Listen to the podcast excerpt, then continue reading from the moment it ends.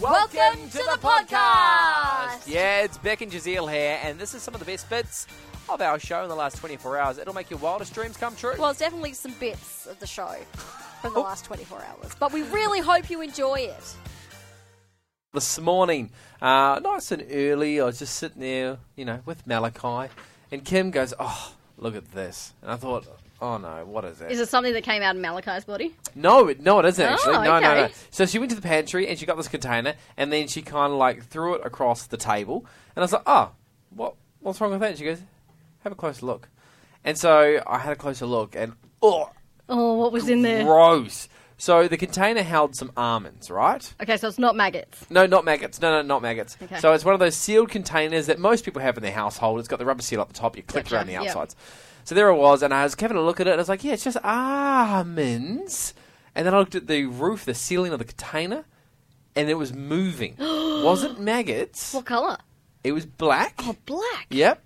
It was pantry moths. Now, for the last month, we've had a few moths every, like, here and there. Yeah, and they have so, they have weevils. They'll right? hatch hatch give birth to weevils. Yeah, what is it, larvae? Yeah, the larvae, and then they turn into the little moths. Well, so we tried to nip it in the bud. This is about a month ago, and we cleaned out our whole pantry. Like it was spotless. We opened up every container looking for them, couldn't find them, put them in new containers, and we're like, "Cool, done and dusted." But that's airtight. How did the weevils well, get in that's- there? I have no idea. Maybe the nuts were the original source of the weevils. Ma- I mean, I don't know the science behind that. for no, ma- sure. I'm just saying maybe you got weevils when you bought them. Yeah, and then that's how they got into our house. I don't Yeah. know. So we had no no moths for probably about two weeks. Now we're starting to see one every now and again. But I'm like, they can't be coming out of that container. No, 'Cause it's airtight. There is like there is hundreds in this container. Like the whole roof Oh, of it that's so was just moving. gross. And then you look in and you, it's so weird because you see all the spider webs. Yep.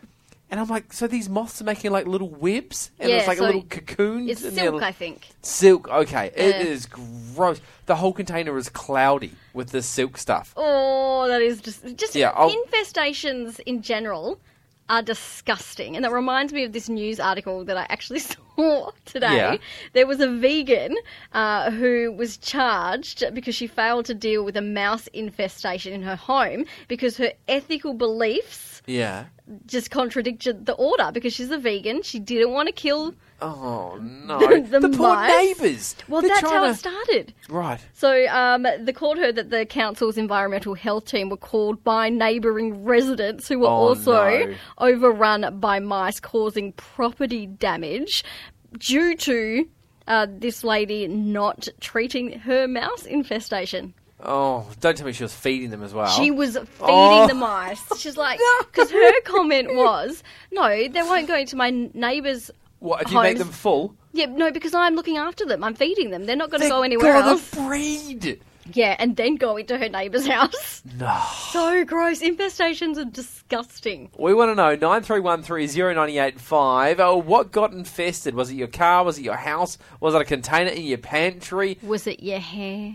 Ooh, gross. Hey, it happens to the best of us. Give us a call nine three one three zero ninety eight five. What got infested? And also, how do I get rid of these pantry moths? So, when I was in year five, um, I got head lice. Yeah. Uh, that's okay, got head lice. Mom treated it. Uh, however, it didn't work, and I didn't tell my mum, which She was meant just living with this itchy head. Yes, and then my whole head got infested. I Ugh. feel like it was like three to six months, and mum. You left it that long. Well, I didn't leave it that long at first, but it had Yeah. gotten so bad That you that just- couldn't control it, and then I wouldn't. Then mum would treat it, and I wouldn't tell her that it didn't work. So then um, it would get bad got again. worse so and I worse. think it was a good six months, like of year five, that I had a really bad lice infestation Oh, in my hair. Like I gross. still dream about it. it was that bad. Like I don't think they had all the chemical ones yeah. like they do now. Like because. Oh, it was bad. Well, back in the day, you used like kerosene. Yeah, well, she didn't use that. She did use something really strong in the end Terrible because stuff. she'd have to like brush through my hair, and Yeah. then they didn't have those tiny little combs like they do now. So she would have to go in Oh, and snip hours. Ah. the hair like one by one. Yeah, it Oh, was it's Hey, get in touch. Give us a call, 9313 What got infested? A few ticks coming through here. Uh, Chad said our house currently has an infestation of cockroaches. Just this morning, I went to turn the tap to rinse my toothbrush. Out fell a cockroach straight onto my toothbrush. Oh, that's disgusting. Another one, Suzanne. Uh, we had a swarm of bees in our roof one year. It was terrifying to sleep to the sound of buzz.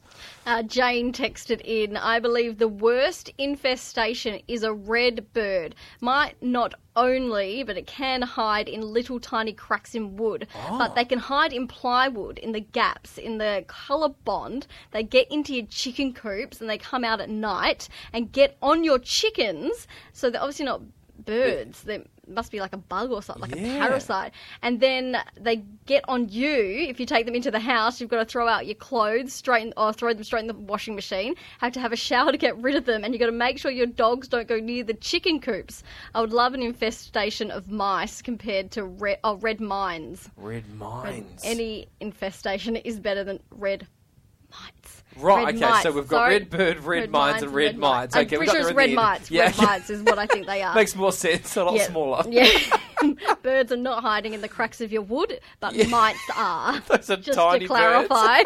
Still a few more texts coming through. this one from Sarah. We weren't going to talk to her, but I'll read it to you anyway.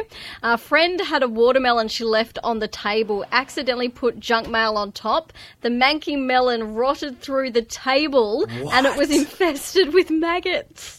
How does it rot through the table? It must be like all the acids that it like produces, like because it How ferments. long was it there? Yeah, and what do you think it would have smelt for a while? Maybe she left it out the back, like on the wooden table out the back. So Oh, gross. uh, Melissa said there are plenty of moth traps you can get. Fly spray doesn't work; it, uh, it doesn't kill them.